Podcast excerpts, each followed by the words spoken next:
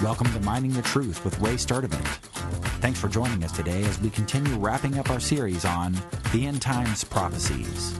Here's Ray. Hi, I'm Ray Sturdivant. We're studying the end times, and today I'm here with my good friends John Lay and Danny Jacobs. Welcome, guys. Thank you, Ray. Great to be back. Glad to be back. We are looking at event number seven on our timeline, and that refers to Satan being kicked out of heaven. And we know from several verses that Satan is kicked out of heaven. Uh, Christ describes in Matthew 24 that the powers of the heavens will be shaken. Revelation tells us that Satan no longer has a place in heaven. Uh, according to the Matthew account, this occurs in the end of the tribulation. So I'm going to get uh, John, if you would read Matthew 24, uh, 29. Yes. But immediately after the tribulation of those days, the sun will be darkened, and the moon will not give its light, and the stars will fall from the sky, and the powers of the heavens will be shaken. So I believe that is, if you cross reference the timing of it, I believe that event is talking about Satan. You know, as we've studied before, uh, stars falling, falling from heaven are reference to uh, fallen angels, demonic spirits. Another passage that uh, mentions this is in Revelation 12, and I'm going to start reading in verse 7. And there was war in heaven, Michael and his angels waging war with the dragon. The dragon and his angels wage war. And they were not strong enough, and there was no longer a place found for them in heaven. And the great dragon was thrown down, the serpent of old, who is called the devil and Satan, who deceives the whole world. He was thrown down to the earth, and his angels were thrown down with him. Then I heard a loud voice in heaven saying, Now the salvation and the power and the kingdom of our God and the authority of his Christ have come. For the accuser of our brethren has been thrown down, he who accuses them before our God day and night. And they overcame him because of the blood of the Lamb, and because of the word of their testimony, and they did not lose their life even when faced with death. For this reason, rejoice, O heavens, and you who dwell in them. Woe to the earth and the sea, because the devil has come down to you, having great wrath, knowing that he has only a short time. You know, I believe, as we've talked before, one of the things that confuses the timing is when people see the tribulation as God's wrath. And I believe passages like this reveal that Satan is cast out of heaven and we don't know. I mean, I put this as number seven on the time chart uh, because it seems to be probably the last three and a half years. But it talks about the wrath that Satan has. And I think a lot of these events, these disasters, the Antichrist, all of it, you know, is the wrath of Satan. I'd like to say, just first of all, a comment and then kind of pose a, qu- a, question. The first comment is I think every time you say Satan gets kicked out of heaven, there should be like applause in the background or something.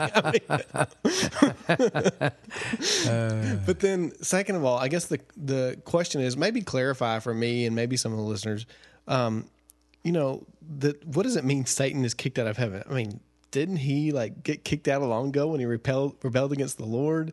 Um, I mean, what does that literally mean? Well, if you think about it, in the book of Job, mm-hmm. Satan has access to God.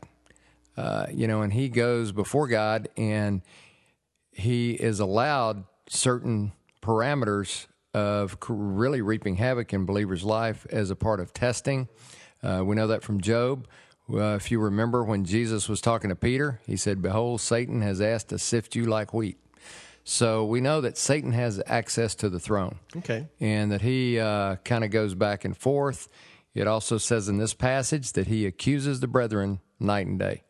And if you think about the vision that Zechariah had of Joshua standing before God, Satan standing beside him, and he's accusing Joshua, and Joshua's guilty because he has on dirty garments. You know, so this picture that Satan has access to the throne and is accusing the brethren and I think as it gets close to the end, God's had enough and kicks him out. So he loses his access. Loses access. And it says he comes with great wrath because now that he's kicked out, he knows he's only got a short period of time. Uh, a great visual is uh, in Luke. you know, where Christ gives a brief prophecy about the future defeat of Satan. And I'm going to, John, if you'd read that one. That's Sure. uh, Luke 10 18. And he said to them, I was watching Satan fall from heaven like lightning. Pretty cool. and that, uh, when Jesus talks about that, it was right after, if you remember, the disciples were coming back, just, I think it was the 70 who were so excited because they had power over the demonic realm and they were stoked. and that's when uh, Jesus uh, makes that mention. The next event that we're going to talk about is the resurrection. And the resurrection is going to precede the rapture, but I think it's just only by moments. Wow. You know, it's it's from these passages. It talks about the uh, resurrection happening, but rapture is just an immediate. You know, right almost after. as if they're almost simultaneous. yeah, and could be viewed that way, I guess. If you want to take us through First Thessalonians, Sure. Uh, 1 Thessalonians 4 15 and following say, For this we say to you by the word of the Lord, that we who are alive and remain until the coming of the Lord will not precede those who have fallen asleep. For the Lord himself will ascend from heaven with a shout, with the voice of the archangel, and with the trumpet of God, and the dead in Christ will rise first. Then we who are alive and remain will be caught up together with them in the clouds to meet the Lord in the air, and so we shall always be with the Lord. and I want to cross reference that to a couple of other passages. One is 1 Corinthians fifteen fifty two. In a moment, in the twinkling of an eye, at the last trumpet, for the trumpet shall sound, and the dead will be raised imperishable, and we will be changed. And we're going to pick this right back up after the break. You've been listening to Mining the Truth with Ray Sturdivant. If you have questions or comments for us, you can email us at ray at miningthetruth.com. Also, we'd like to ask that you take a minute and prayerfully consider supporting this ministry. And if God has prompted you to do so, just go to miningthetruth.com and click donate. Thanks again for listening. Now back to Ray. Well, welcome back. We are looking at the resurrection and a couple of passages that we're cross referencing. Another passage that I want to look at is Daniel 12 2. Many of those who sleep in the dust of the ground will awake, these to everlasting life, and the others to disgrace and everlasting contempt. Now, that's a passage in Daniel just focusing on the resurrection. I love this passage in Job. We've talked about it many times, so I love reading it. it just blows me away. The oldest book in the Bible.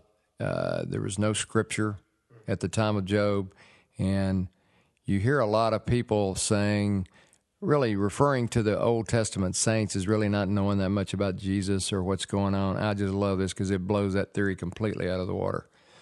Job 19:25 As for me I know that my redeemer lives and at the last he will take his stand on the earth even after my skin is destroyed yet from my flesh I shall see God whom I myself shall behold and whom my eyes will see and not another my heart faints within me I mean that is just rich he knows who Jesus is. He knows he's going to take his stand in the last days. And then Job says, after Job dies, he will see him in his resurrected body and witness Jesus fighting his enemies. It just blows me away.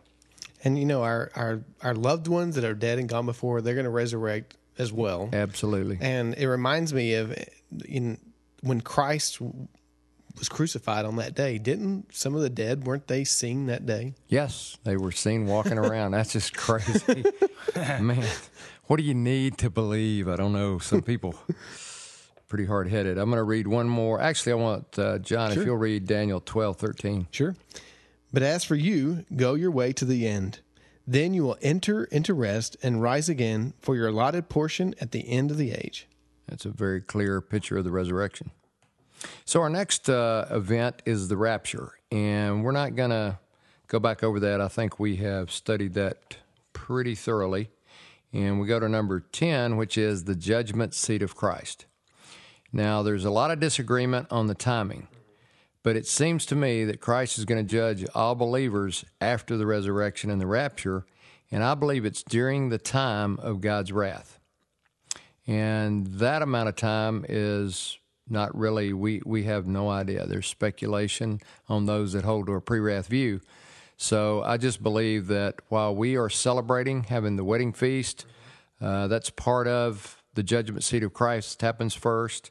I'm probably getting ahead of myself a little bit, but this this timing in there where we're with Christ and where our life is evaluated and we are handed rewards, while that's going on, I believe wrath is being poured out on the earth, with the final wrath being poured out when Christ returns and we come back with him.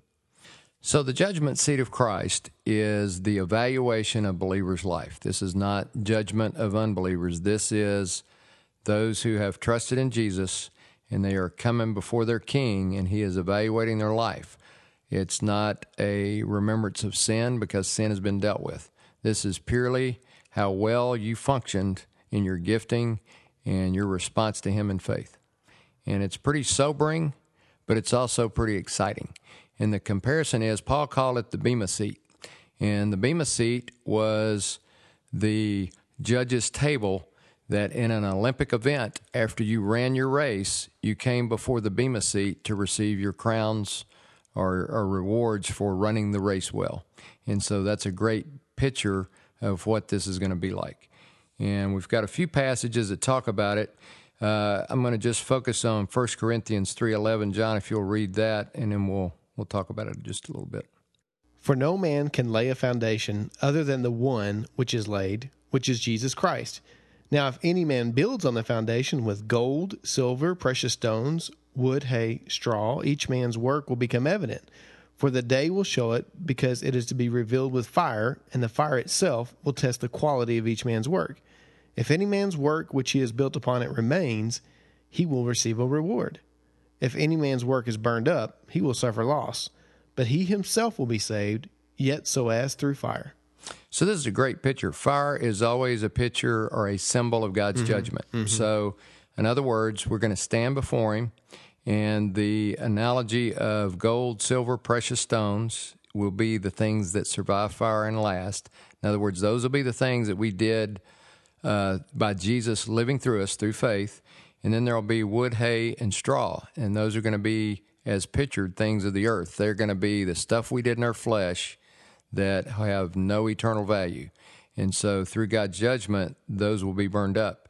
And I love what it says at the end. If any man's work is burned up, he will suffer loss. In other words, he's not going to be rewarded, right. but he himself will be saved, yet so as through fire. In other words, he has trusted in Jesus, his eternal future is secure. The Bema seat is an evaluation of how well he lived his life. And I think the security that we have in knowing that when we receive Jesus, we are eternally saved. We can't be unsaved. Right. That should give us confidence and joy to want to earn all the rewards we can. This isn't a legalistic system of a performance based life. Mm-hmm. It is a entering into the joy of doing the work that God has for us. You know what's interesting because there's a an argument out there and I'm sure you guys are both aware of it that I know a lot of people don't like to say it like that because it gives some people a sense that well that's good enough. You know, I'm I'm saved, so what I do really doesn't matter. And and I think Paul ad- addresses that too. Yeah, and you know, it's the concept that we can live our life to the full. That's what Jesus called abundant life. Or we can forfeit not only happiness on this earth, but forfeit rewards in heaven, but we will still be in heaven and you can't take that away. I'm Ray Sturdivant, mining the truth.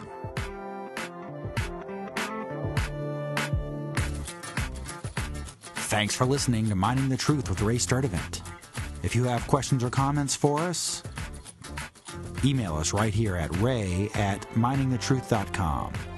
We welcome your comments and hope you'll join us next time for more of End Time Prophecies.